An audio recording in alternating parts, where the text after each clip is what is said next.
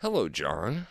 Are you uh are you ready to start recording the what are we calling this? The uh reanimation of the Liquid Flannel podcast. Liquid flannel, the quickening. Liquid Flannel the Quickening. I like that very much. It makes it sound like a like a horror movie or something. Well, we we all just kind of lived through a horror movie last three years. We've been living through a horror movie, and yet Liquid Flannel remains. And folks, we're bringing it back to you. We've We been- are your final girls.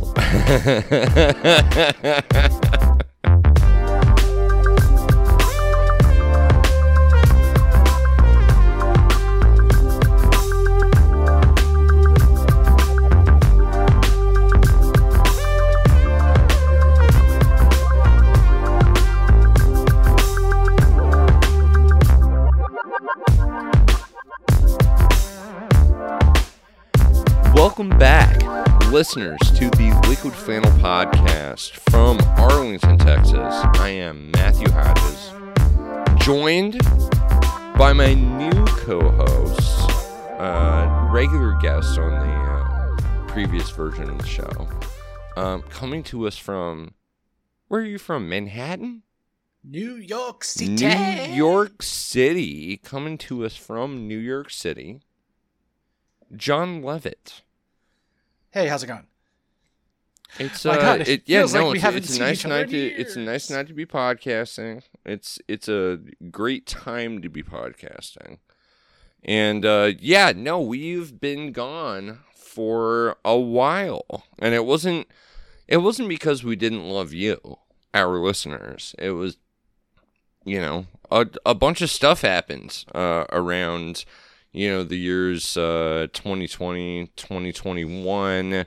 I'm sure that you recall some of that. So we just uh we we kind of took a break there, but uh yeah, no my uh my new co-host John and I have decided to get the show back going. So, welcome back. Yes, we're getting the band back together, Getting the band back together. Or we're f- finding people for one one more heist. I haven't. figured out the That's right. You know that thing that happened at MGM casinos? That was us. yes. Yeah, that's right. No, this is uh this is literally Ocean's uh what, 4 or something. Yeah, I, I was definitely the, the one guy at the end of Ocean's Eleven who's like used all the money to become a failed stand up. Now I'm back doing this. That's very good. Well, okay, so we're back. Um, Liquid Flannel's been gone for a little while. We are going to uh, kind of re envision the show a bit. So, in the past, this was mostly a show about doing, you know, leftist politics, specifically focused on the Midwest. Now, I still live in North Texas. And so my focus is still going to be well, and, and I'm a Nebraska boy, right? So my focus is still going to be mainly on the Midwest. However, John lives in New York, and so we're going to get some socialism based from the East Coast, and then both of us are probably going to talk about socialism uh you know, broadly speaking, like, you know, across all of those places. And since this podcast is now uh, 50% homosexual, you're also going to hear a lot of celebrity gossip.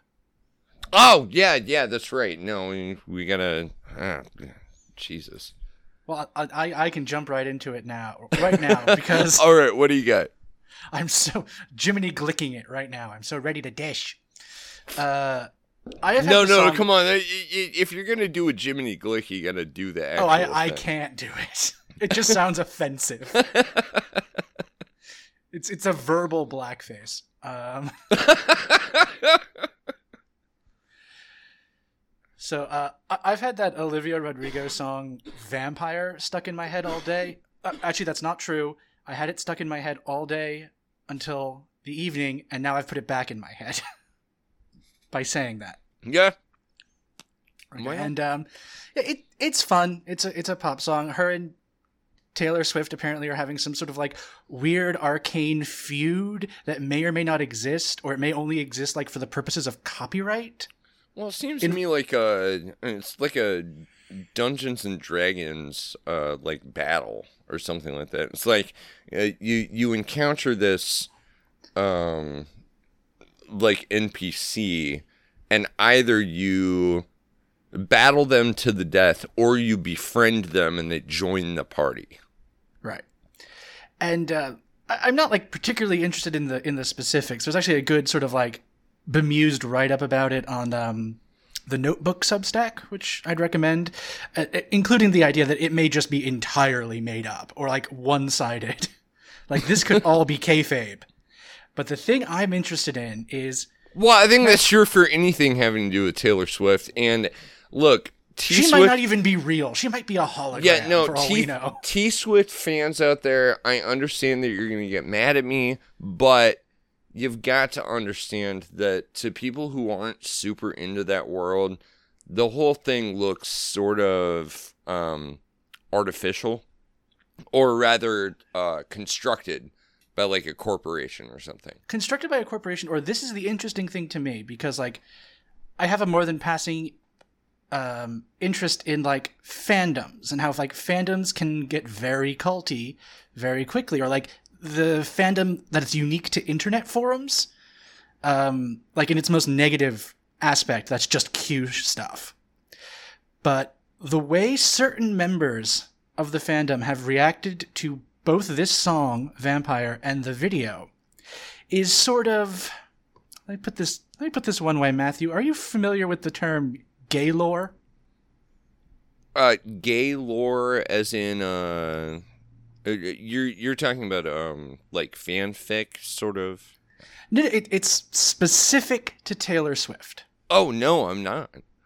it is an ongoing conspiracy theory that people like hunt down to find proofs like you know they're baking that taylor swift is secretly gay and every and there are hidden clues to this in everything she does and all of her feuds are actually like coded romantic affairs. And i gotta say they've dug up some pretty cool good stuff with this particularly this song because it, it's about an older woman she trusted who then used her up like a vampire Okay, And, uh, I mean, I guess. mm, Oh, no, see, I- I, I say you have to go one level deeper. You have to go another Inception level. You have to go. Olivia wrote that song knowing it would rile up the I'm gay just, I, lords. you know, the thing, the thing that it gets me is like, why do you need this, right? Like, I'm, I'm a fan of lots of bands, but I don't need to, you know, make up like fan fiction. I- don't need a TV tropes style webpage about what's Look, look, actually people just on. spent three years trapped in the apartment with just the. Wow, is that the thing? You think it's a COVID thing? Well, well, COVID's what made it popular. Like stuff like this has gone on since forever. Like I remember when all the Q stuff was popping off. I remember thinking this sounds an awful lot like the the Oh Sherlock, God! oh Sherlock God! That's a fucking great comparison. Yeah. who like thought there was like a secret final episode because the final the final episode really couldn't be that bad. It had to be like a secret code. And I'm just like, okay, this is something like inherent to internet culture, and then we accidentally gave it to everyone. We we gave them communicable schizophrenia. That's that's amazing. No, that's amazing. No, I honestly, um, I'd actually really like to uh, dig into that a little bit better. Let's take a little break here, and we will come back um, and talk more about Celebrities. celebrities, communicable, communicable schizophrenia. But actually, John, you had something you wanted to talk about. So, uh, yeah, we'll uh, we'll be back in a minute.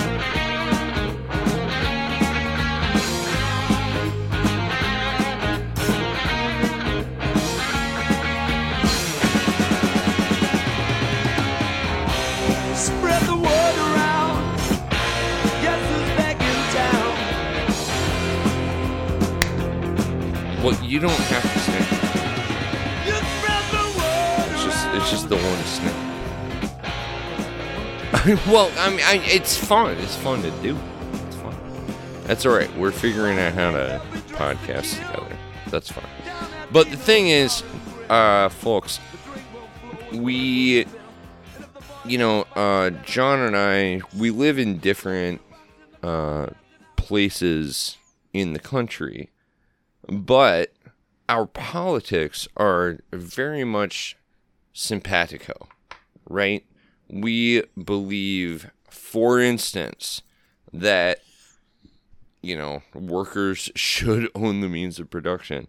We believe that uh, there should be affordable, if not free, housing for everybody. We believe that somebody should be allowed to live at home taking care of their kids and not worry about money. This is all easy stuff, folks. This is that's that's that's basic. Basic basic socialism. So, John, you had a couple of uh, news articles, a couple of a couple of items that you wanted to talk about. Well, yes. Um, I also believe in the right of all free people um, to ruthlessly judge other people's interior decor. Oh, sure, yeah, yeah, absolutely. That's part of socialism too. I, I think, I think. I'm pretty sure Kropotkin talked well, about I, I think, I think Engels wrote that back to Marx in one of his letters, but it's one of those ones that you don't really see very often. I was just like, wow, it's just like being a real messy bitch about like. Yeah, that, yeah. This this salon has a real anti-revolutionary. Yeah, no, decor. Engels Engels had real opinions about lampshades, but that's not one of those letters that you ordinarily would read. Yeah, so um, on on Elon Musk's Twitter, uh, someone posted a link to this Streets blog uh, house listing, where it, it looks like a, a very normal, if a bit Spartan and a bit sort of I live in a hotel place being sold in South Williamsburg. Um, I'm so Manhattan build that I thought, oh, a three bedroom for only nearly two million dollars. That's a steal. Uh, it, it's bad here, folks. It is what is it? Uh, 150, 148 six square feet. I don't know how big that is. Yeah, for uh for it was like 1.8 or something. Yeah. Anyway, that's that's not the issue. The issue here is this ad had, you know, photographs of the apartment, and on one of the photographs displayed on the mantelpiece is all of their acting awards. It's got a BAFTA. It's got an Emmy. It's got it's got one of the things that was redesigned recently, so we can pinpoint what year it was. And immediately, the Internet Detective Squad, you know, finding facts, ignoring stories, got on it, and it was this mad race to figure out what actor in South Williamsburg is selling their apartment. Oh god, was it Sarah Jessica Parker? Sarah Jessica Parker would dissipate into dust if she walked into Brooklyn. She has only experienced the outer boroughs as things that pass Well, by no, in the she car on had to she had to live in New York for a while to do this show, right? No, no, she experienced New York primarily as things that happen outside the car. Uh, no, no, no. So the best guest so far is uh, Claire Foy. apparently she's having another kid or something. It's like it's the right number of awards in the right year. and uh, doing that lovely bit of um, celebrity, how do we call it? Uh, unpaid private investigation work. I stumbled on the best auction I have ever seen in my life. All right, go on. Okay. Wait, this I, is- I'm sorry. you know- What can what kind of? Oh, okay. I have to ask you a couple of questions on that. Um, Mm-hmm. what kind of bad auctions have you been to, and why is this a better one? Well, I, there are auctions that are just sad, that things like nobody wants. Um, you know, absolute. I mean, isn't it literally that's that's the definition of an auction? It's something that nobody wants. yeah, no, or you know, police auctions are always sad because you know they just stole that. yeah. stuff. Okay. Uh, sure. Um, but like this, this is a very unique auction, and I'm just gonna like explain it to you before I tell you to go look at it. Okay, so as you know, we are currently in month five of a double SAG AFTRA WGA strike. Yeah, they started. I was just trying to uh, track it down the other day, um, Yeah. but it was 100 days from 100 days back from August the 20th, which puts it back in April, I guess. Yeah, and the reason everyone is going all in on this is it's not just a major industry, it's not just a major like soft power for the United States, but the terms they're fighting for and the requests of both the both the unions are very reasonable. Um, there's a really good episode of the podcast "Podcasting is Praxis" at around 38 mark. Ooh, we it should goes try to really we should deep. try to get them on. That'd be fun. Yeah, no, it goes really deep into like why this is necessary, why this is reasonable. And it's like they're not fighting for we want to get paid for residuals. They're fighting for if we don't win this, there's not going to be a television and movie industry anymore. Good. Good. Everybody can just go fucking read books again. Well, just like just go friends to back to. Well, I I'm okay with people getting paid. I'm just saying, I think your uh, your average American could actually benefit from, I don't know, just sitting in We a. talked about this, Matthew. They're just going to go on forums and talk about whether or not Taylor Swift is oh no no I would I would I would execute all of those people. Um no, everybody gets to go back to a dusty old library where there's you know it's lit by candlelight and So you're like a read- reverse Khmer Rouge. Yes. Like everyone has to have glasses. Everybody has to read. yeah, absolutely. I'm I'm bringing back the the Pol Pot mentality here. Uh, negative, Paul. Yeah. anyway so so like this is a really big deal uh no one is budging uh the la dsa has like has like gathered something like eighty thousand dollars to provide free free food for strikers it's called the snack list get it Snack Hollywood snack list? Yeah. And I, so I would like call it like the I don't know. You could make a pun off of like craft table or something, but whatever. Yeah. But um, a, a big thing about it is that the union that covers workers who work below the line, that is like the crew, the cameraman, gaffers, engineers, it's called IATSE. And they're not striking, but there's no work available. Yeah, there's for them. nothing for them to do. Right. So that was the thing that um, Drew Barrymore got in hot water with. She was like, well, if I don't reopen my show, even without writers, everyone on my crew is going to keep missing out money. And people rightly saying, um, you're worth hundreds of millions of dollars. You could just pay them yourself. What? And she uh she balked. Yeah, she said no. Ah, Then- there was a huge- Come on, there's a huge- Drew. There was a huge picket and protest at her studio. It's like I've been I've been trying to get to it because I'm technically in WGA. It's weird. Um, What, how many? But the how thing- many unions do you belong to? Matthew, you're talking to a left wing creative. All York. fair enough. Fair enough. I I have a Teamster jacket. I don't know why. it just appeared there one day. So, the, so, um, uh, like the listeners, if you want to send us, uh, you know, if you want to subscribe to our Patreon, uh, at the one thousand dollars per month, uh, tier level, John will send you his Teamsters jacket. you, you you can also just uh, you can also get them online. They realized they had a hit when their uh, marijuana you, you No, no, they want workers union shirt. Oh yes. Oh, preferably worn without a shirt. Yeah, I. Know. I know the deal. I know the drill, Matthew. Um, so, um, that created this what's called the Union Solidarity Auction, in which members of SAG-AFTRA and I think WGA too have come together to auction off parasociability. It's the one thing they have that no one else has.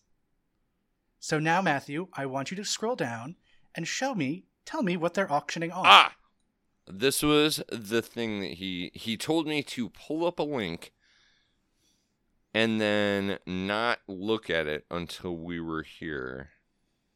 Oh, oh my, oh my. Well, there are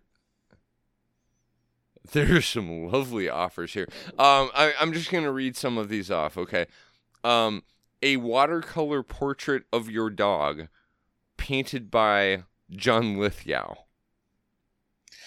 Natasha Lyonne will help you solve the New York Times crossword puzzle. I like uh, Bob Odenkirk and David Cross, the Mr. Show guys, will join you for dinner. Not not that they're going to take you out to dinner. They'll just go to dinner with you. I, for one, would pay up to over a thousand dollars for a pottery class. oh, for fuck's sake, dude! This is this is the thing I would actually pay money for, um, even if it wasn't for real. A fedora owned and signed by Tom Waits. Yeah. Parker Posey's personal collection of dazed and confused memorabilia. Fucking outstanding. Uh, Like, f- like for everyone, like Adam Scott will walk your dog in L.A. for an hour. See, the thing is, I would pay nine hundred and sixty dollars for Lena Dunham not to paint a mural in my home. It- it's a tax, I tell- actually. yeah, no, seriously, it sounds like a threat. you better give. Uh, there are like there are some normal things here. Like there are some props. Um, they're like auctioning off original auction uh, strike signs, picket signs that have been signed. But then there's also like, i yeah, Ron Livingston and his wife will discuss will discuss relationship issues with you. Half of these are just improv. Yeah, well, it, it- I don't know. Ron Livingston has always uh, seemed to me like a guy who's got kind of his affairs in order. Probably he he and his wife could give you some pretty good relationship advice. True, true. Yeah. So, um, yeah, what I find so interesting about that is that it- it's famous actors who are auctioning off the fact that they form parasocial relationships with their fans, or like they have a fandom. Yeah. Parasocial is a little too strict, but it's like they're auctioning off access to fame. All right, well, Which is okay. like the one thing Yeah. they have that no one else does. All right, so John, taking it out of the realm of parasociality, okay, because I, I I agree with you on that. What do you think is the likely outcome of this particular uh, Writers Guild and now the Screen Actors Guild strike? And and now the uh, Marvel in-house FX team Oh, sure. has just uh, movies might become legible again because like that's actually something where a strike by the VX team and their creation of a union that, in that industry Yeah. could actually have measurable effects on the aesthetics of movies Okay. because part of the reasons movies look the way they do now is because um, FX shops aren't organized and they always undercut each other and everyone just goes well we'll just do it in FX because all of the the practical effects people the lighters and what prop makers those guys are all union so attempts to undercut union labor have made movies significantly worse looking. Okay, okay, we're we're talking about possibly three different things here. Um, because I I'd like to know what your opinion is. You know, uh, uh, so this auction, right? This is a bunch of screen actors who are on strike currently. They've joined and up. they are- they've joined up with the Writers Guild Mm-hmm.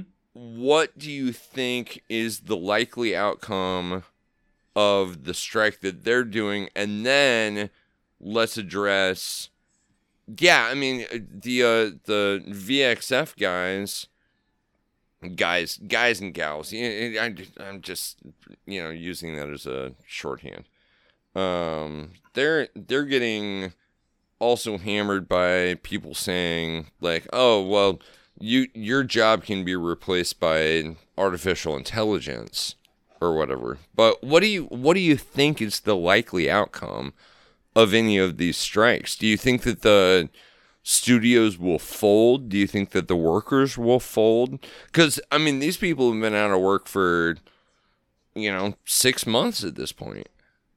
Well, so here's the thing. Well, I forgot to mention that all of these like auctioned off stuff from the Union Solidarity Strike that's going to pay for the um, the healthcare fund for the IATSE crew members who are currently out of work.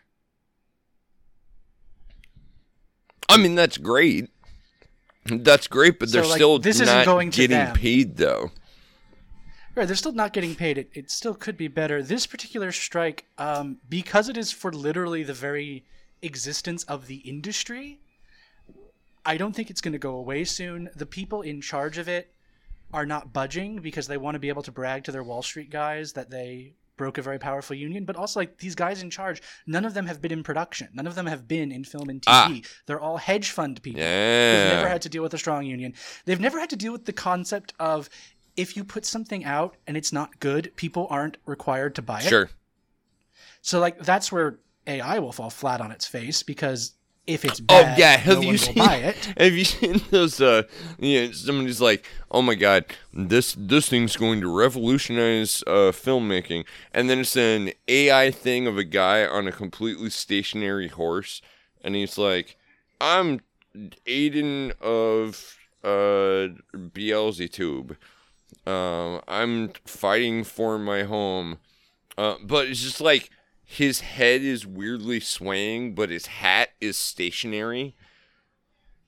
Yeah, and like the thing they're trying to do with it, and like this is the thing why people are definitely not backing down on, is they're like, well, rather than have people write scripts, we're gonna have this large language model auto complete a script, and then one person that we can pay one time is gonna like edit it and fix the details so it sounds like a human wrote it.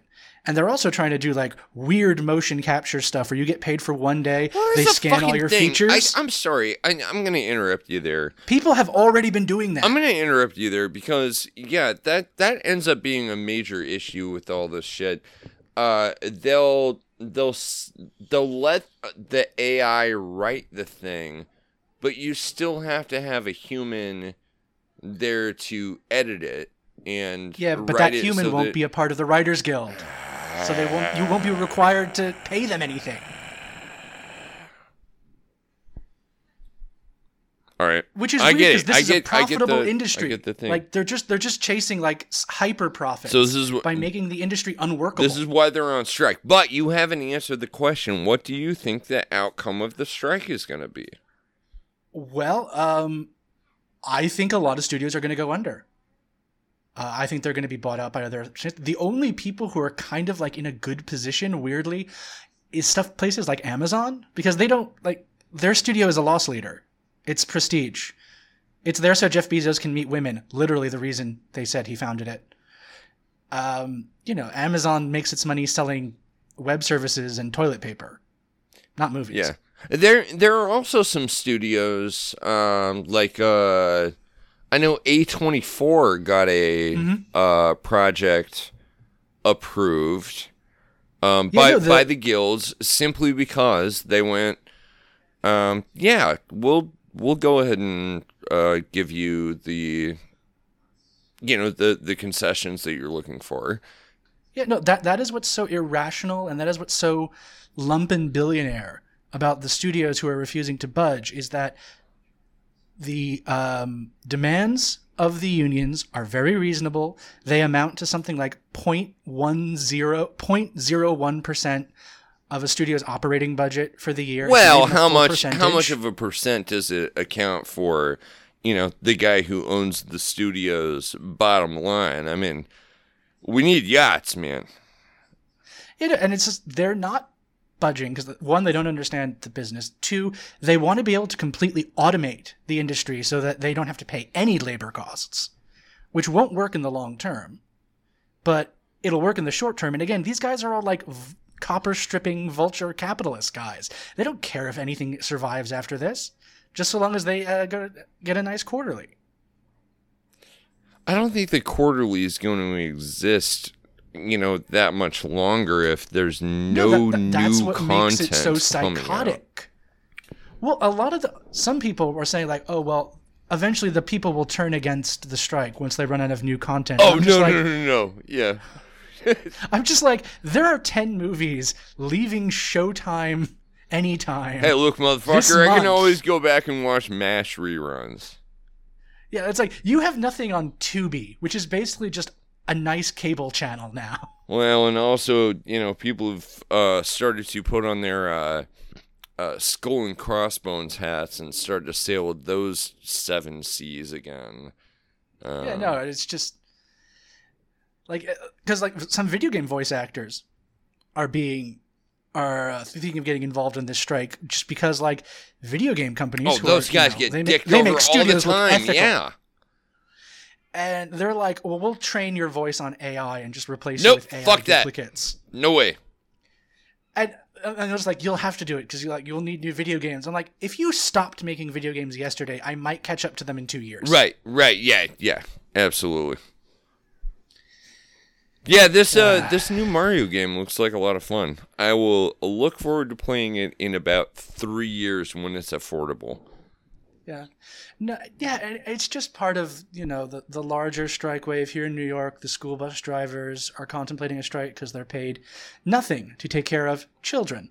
Uh, nurses at our largest hospital are threatening to go on strike because like they won a big wage increase because they were doing um what's the word dying of COVID. Oh, yeah, when they're taking care of uh, you know people who are dying. Sure. Right. And uh, so our largest hospital just like refused to hire more people. And they're like, we can't do our job if there aren't more nurses. Right. So, yeah, it's just, it's nuts. It's a strike wave. Uh, hot labor summer. Hot Uh, really labor like- summer, folks. We love to see it. Increasingly hot every year, labor summer. Yeah. Well, it was a very hot labor summer in uh, multiple different ways. So it's a good little piece of uh, wordplay that John just did. Folks, we are going to take a real quick break. And we'll be back with you to uh, hopefully take it out on a high note. I'm hoping to keep this uh, tradition up.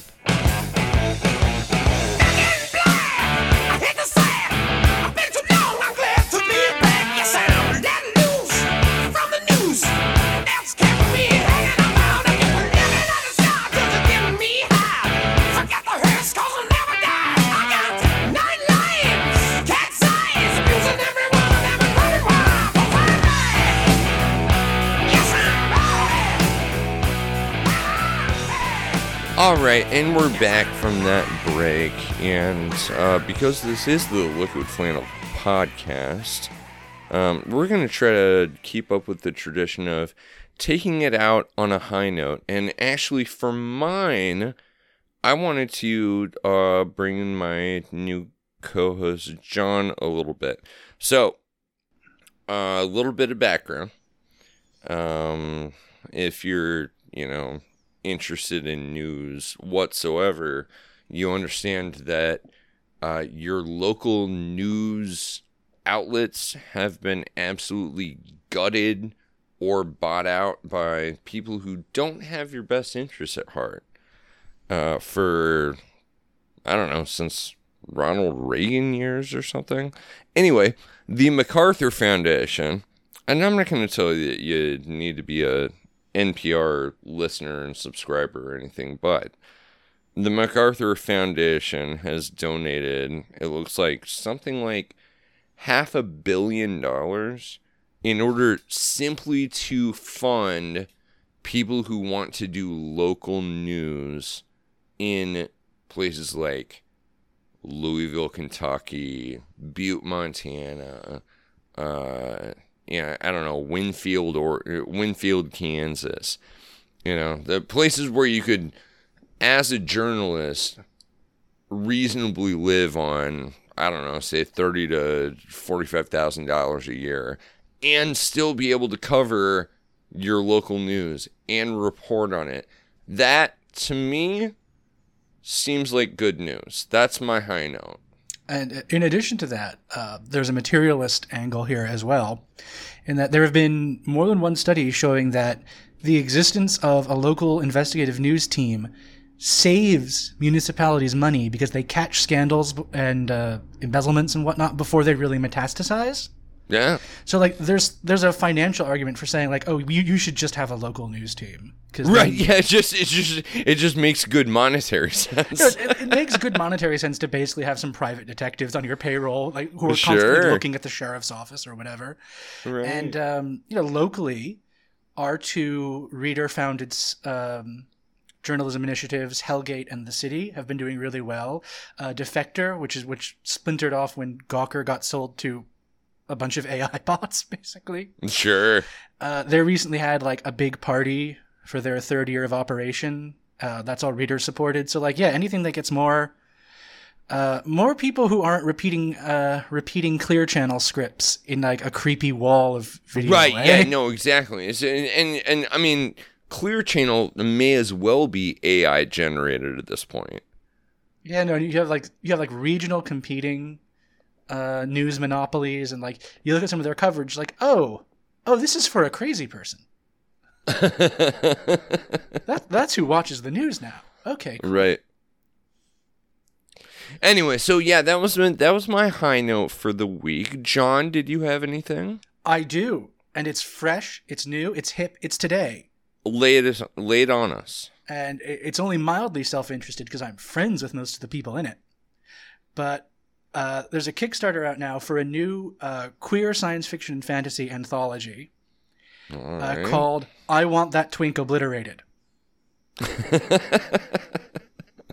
the gimmick. It, it, sounds kind of it sounds kind of violent, actually. well, the gimmick is it's not normal science fiction fantasy. They're drawing from 1920s through 1950s pulp stories. So it's like, you know, um, I forgot his name. you know, Zapp Brannigan in the world of tomorrow, but you know, Oh, there's a bunch yeah, of yeah, yeah, femboys sure. around. yeah.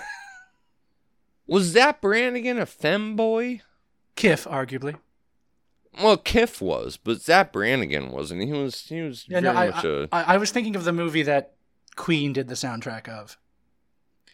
Uh, but yeah, it, it's all that stories. Uh, Adam Sass, who's a really great uh, YA horror gay writer, he's really All right. good. Um, our pal, our pal Anthony Oliveira, who's now like in charge of Hulkling and Wiccan from Marvel Comics. oh Comics. yeah, that's right. No, we're hoping to get him on the show here pretty soon. Yeah, no, he's busy as hell. He wrote a book.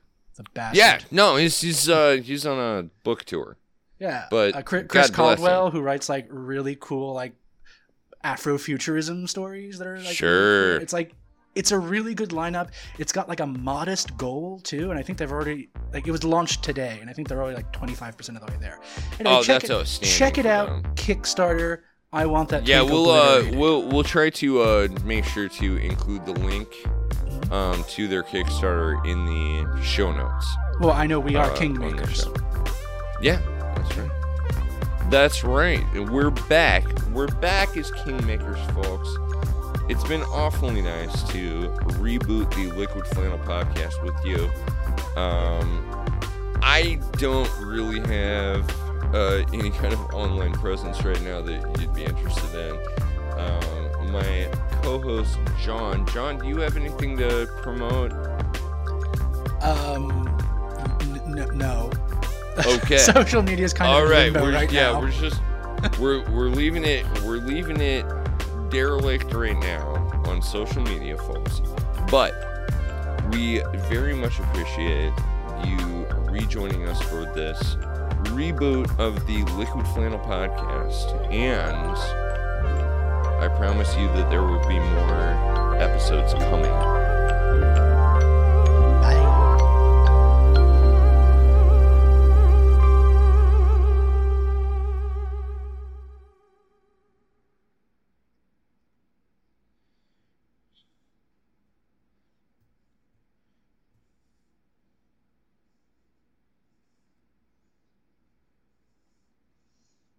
Bye.